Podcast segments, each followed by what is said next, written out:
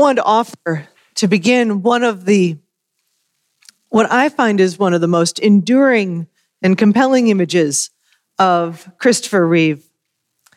And it's not as Superman per se, um, for example, but it's from a photo by photographer Herb Ritts. The title, as I remember it when I saw it uh, on display some time ago, was Man of Steel. And this photo is one that was taken um, in 1996 or so, a couple of years after Christopher Reeve had his accident. And it's him in his wheelchair. Uh, and it's a, an entire kind of profile shot. I think many times we see folks, you know, uh, you know, face on, uh, and you know, saw him reclining in his wheelchair. But this is entirely in profile, just entirely from the side, and it is him just looking in that direction that he's facing, and in a black t-shirt and black pants, and in his chair, and he is cradled and seated, and has all the relative equipment that goes along with making the chair possible as well as making his life possible at that time. And he is simply seated there, reclined, gazing. He is calm, uh, serene, present. And the chair with him is this remarkable piece of black, black steel machinery uh, it is almost sculptural uh, in its intricacy, in its form, in its own power. It is a statement. And so there he is in his chair as the man of steel.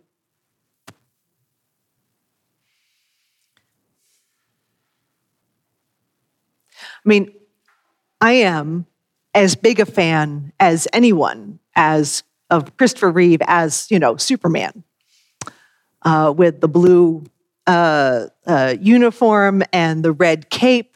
And it's all smooth and muscular and flowing, and the blue eyes. Oh my gosh. And that chin and the cheekbones. I mean, geez. And, and in that case of Superman, he is, uh, he is also kind of piercingly looking into the world, and he's another form of alert and focused. There is potential, there is power, and and as Superman, he was consistently warm and open. I love how, uh, you know, Superman, Kal-El, introduced himself to Lois Lane in the first Superman movie when she asked him who he was, when she asked him for his name, he simply said, a friend. Understated, to say the least, but also true. In that moment, as that Superman, he was expressing kind of the core of his intent. He was indeed this friend, this person who desired to serve who could indeed move not just mountains, but entire planets. Um, he could move like a little bit of space and time. Uh, spoiler. Okay, the movie's been out for a while, but spoiler, he makes the earth turn backwards and runs time backwards as part of that movie. I know it's a it's a movie. It's okay though. But he he he made this this was his, he moved the entirety of time and space because he was in a moment of grief and anguish. What power! What possibility!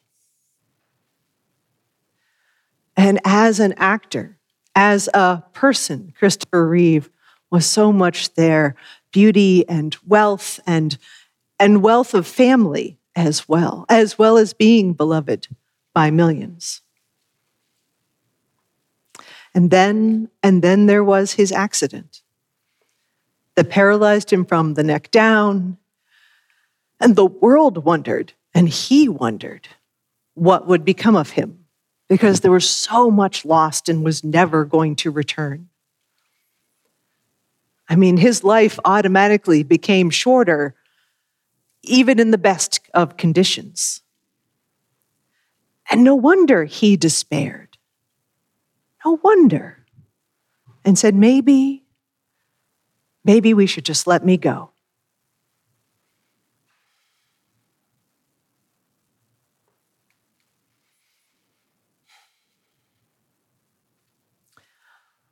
I truly hope that very few of us face such an abrupt and extreme question.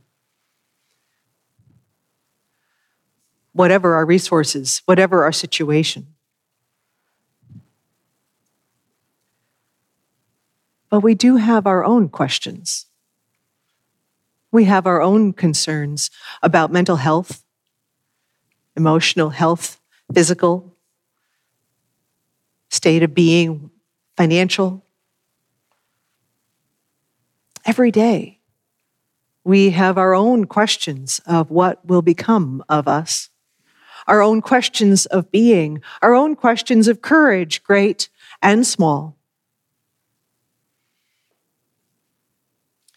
And in addition to our own questions, we have the great questions around the forces of the world, the political, the familial, the global the earth itself. How do we go on?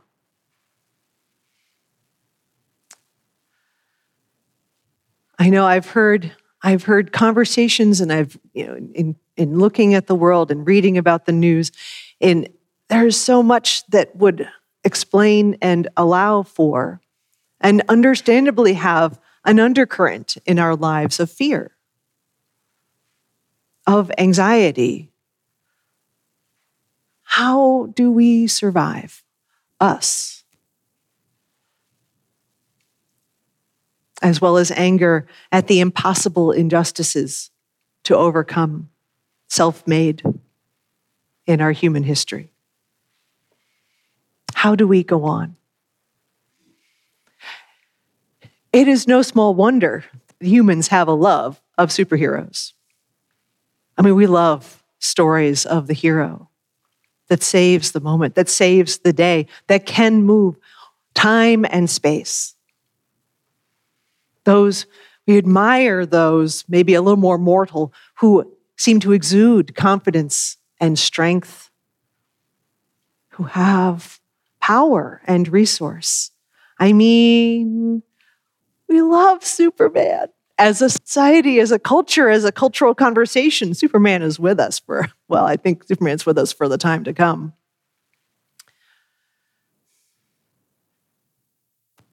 So it seemed.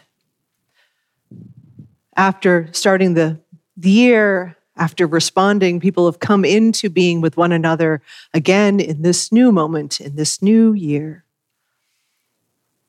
it seemed reasonable to ask ourselves the question of how do we do this together?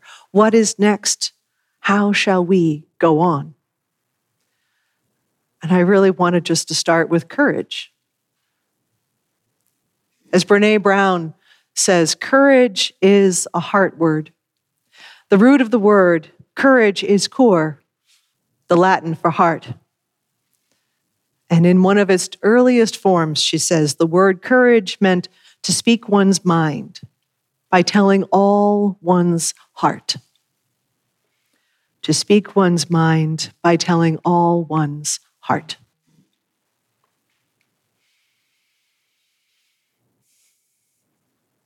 So I want to begin with that sense of courage, that inner, that internal, that deeply personal place.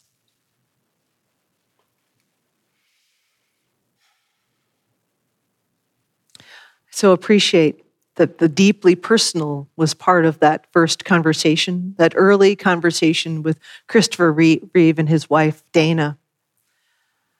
Because in that moment of despair, Dana listened to him, listened to him saying, Should we just let me go?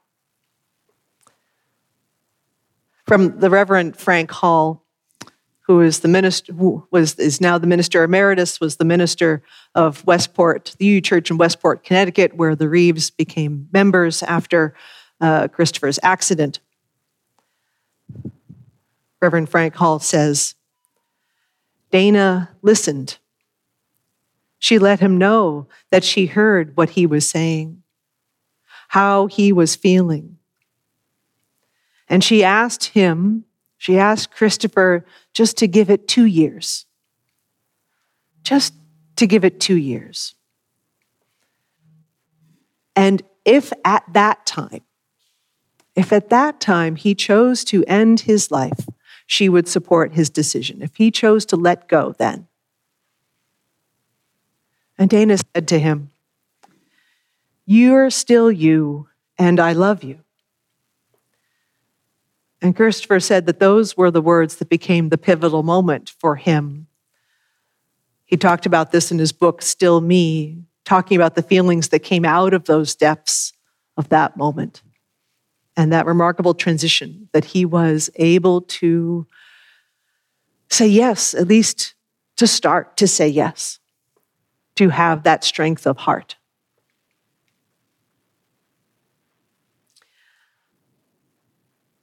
What I want to offer in this moment is a couple of things. One, that how much strength and how much how much was already there when it was made it, that made it possible what already had existed that made it possible for her to speak and for him to hear her. Because they already had their relationship. They'd already taken a chance with each other. They'd already had children. They'd already created this life it wasn't a broad you know flashy heroic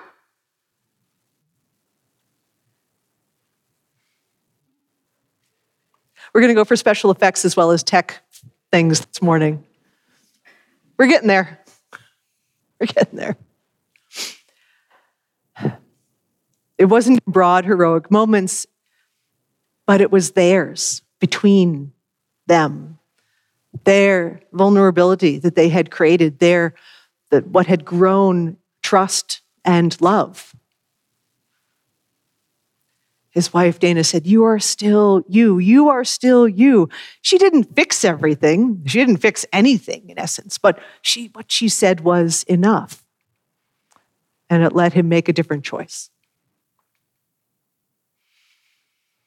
I think the beginning, the beginning of courage is when we are doing our best to align with what is deep inside of us, align with what our self is, with our values. I'm going to make this assumption that courage is a shared value. We can have a different conversation if it's not, but I'm going to make this assumption that courage is a shared value. And at its heart is wrestling with the inner self, each in our own struggle.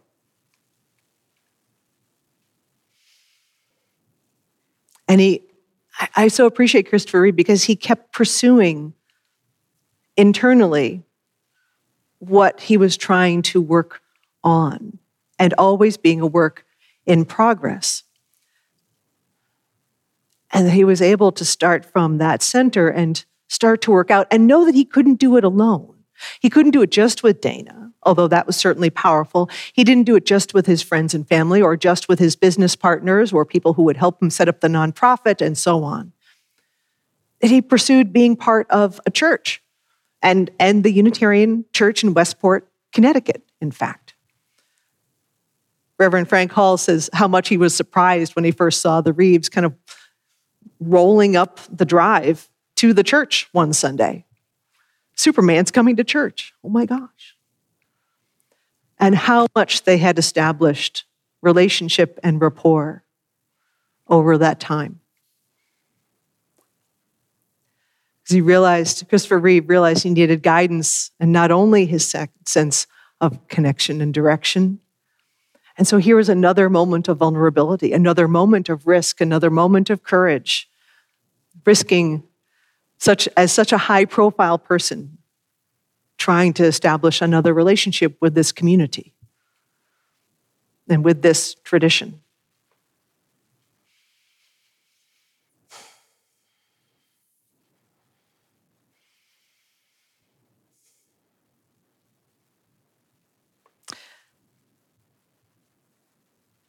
I'm wondering, I want to offer for the moment and think on this further as the week goes on. When When have you done something that you thought was really brave? When have you done something that you thought was really brave? That was a risk. That was different than what you've done in another moment.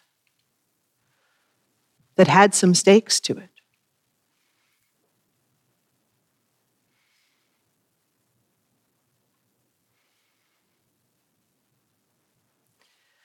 I think about that every time I simply try to reach out to someone and not exactly know how I'm going to be received, for example. Anytime I might say, this is culturally learned, I will say, when I say no, I know for me, when I say no, that by itself, as someone who's grown up in Yankee and maybe a little nature and nurture of being conflict avoidant and wanting to make people happy. Yeah, ministry is an interesting profession for that. But but it's a spiritual practice to know how to say no.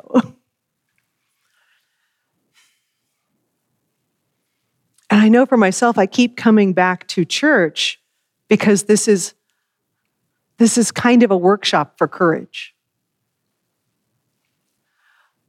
When we say no, when we say yes, oh, yes can be a whole other risk, right? When we say what we need, what we hope for, what we dream, and not just keep it inside, but go out further from it. To make ourselves more known in this time and in this place just to offer a little bit of a risk, a little bit of a chance, whatever that might mean for us, is to defy the understanding that to be vulnerable is to be weak.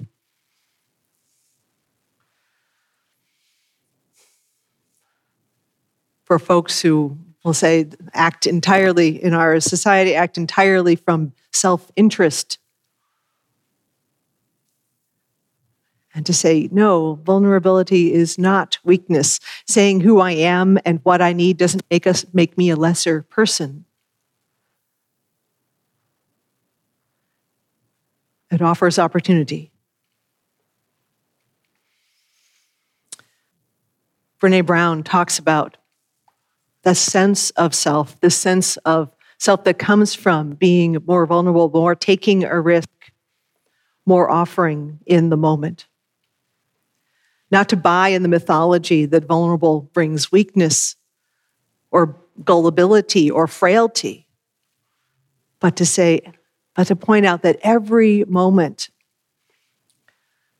every moment of courage she found out out of 11,000 pieces of research, she says, I cannot find a single example of courage, moral courage, spiritual courage, leadership courage, relational courage, that was not come, born completely out of vulnerability.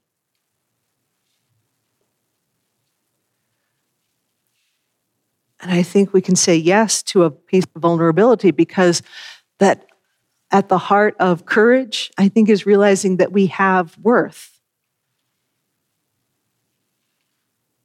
A willingness to be vulnerable, to ask for needs and wants, to say, I'm going to start with assuming that I am worthy. There is the heart of courage. I am worthy of health, of wholeness, of regard as the completely perfect and imperfect person that I am. It's part of why I admire the Jewish practice of entering into New Year with an effort to resolve hurt and wrongdoing before more time has passed to say, I am worth making myself, making the effort to make things right, and others are worth the same. And we find this in our Unitarian Universalist first principle, the inherent worth and dignity of every person, that our worth, yours and mine and ours, this is the core practice in Unitarian Universalism, that affirming that each of us can be part of the whole picture.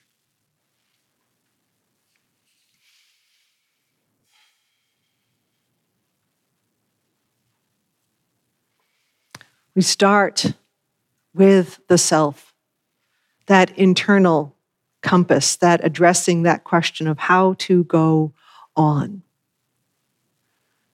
Because I tell you, that man of steel in the photo I described, or Christopher Reeve in his wheelchair and so on, that man of steel was a very integrated person at that point, but he also was not a solo act. He was not this independent hero. He was born out of taking a chance again and again and again. He came from a long line of risk as we do, returning again and again to the premise that I am worthy, each of us, all of us, even when storms shake us, even when we don't know our way, even when we are harmed by others, when we diminish ourselves. We go forward with heart.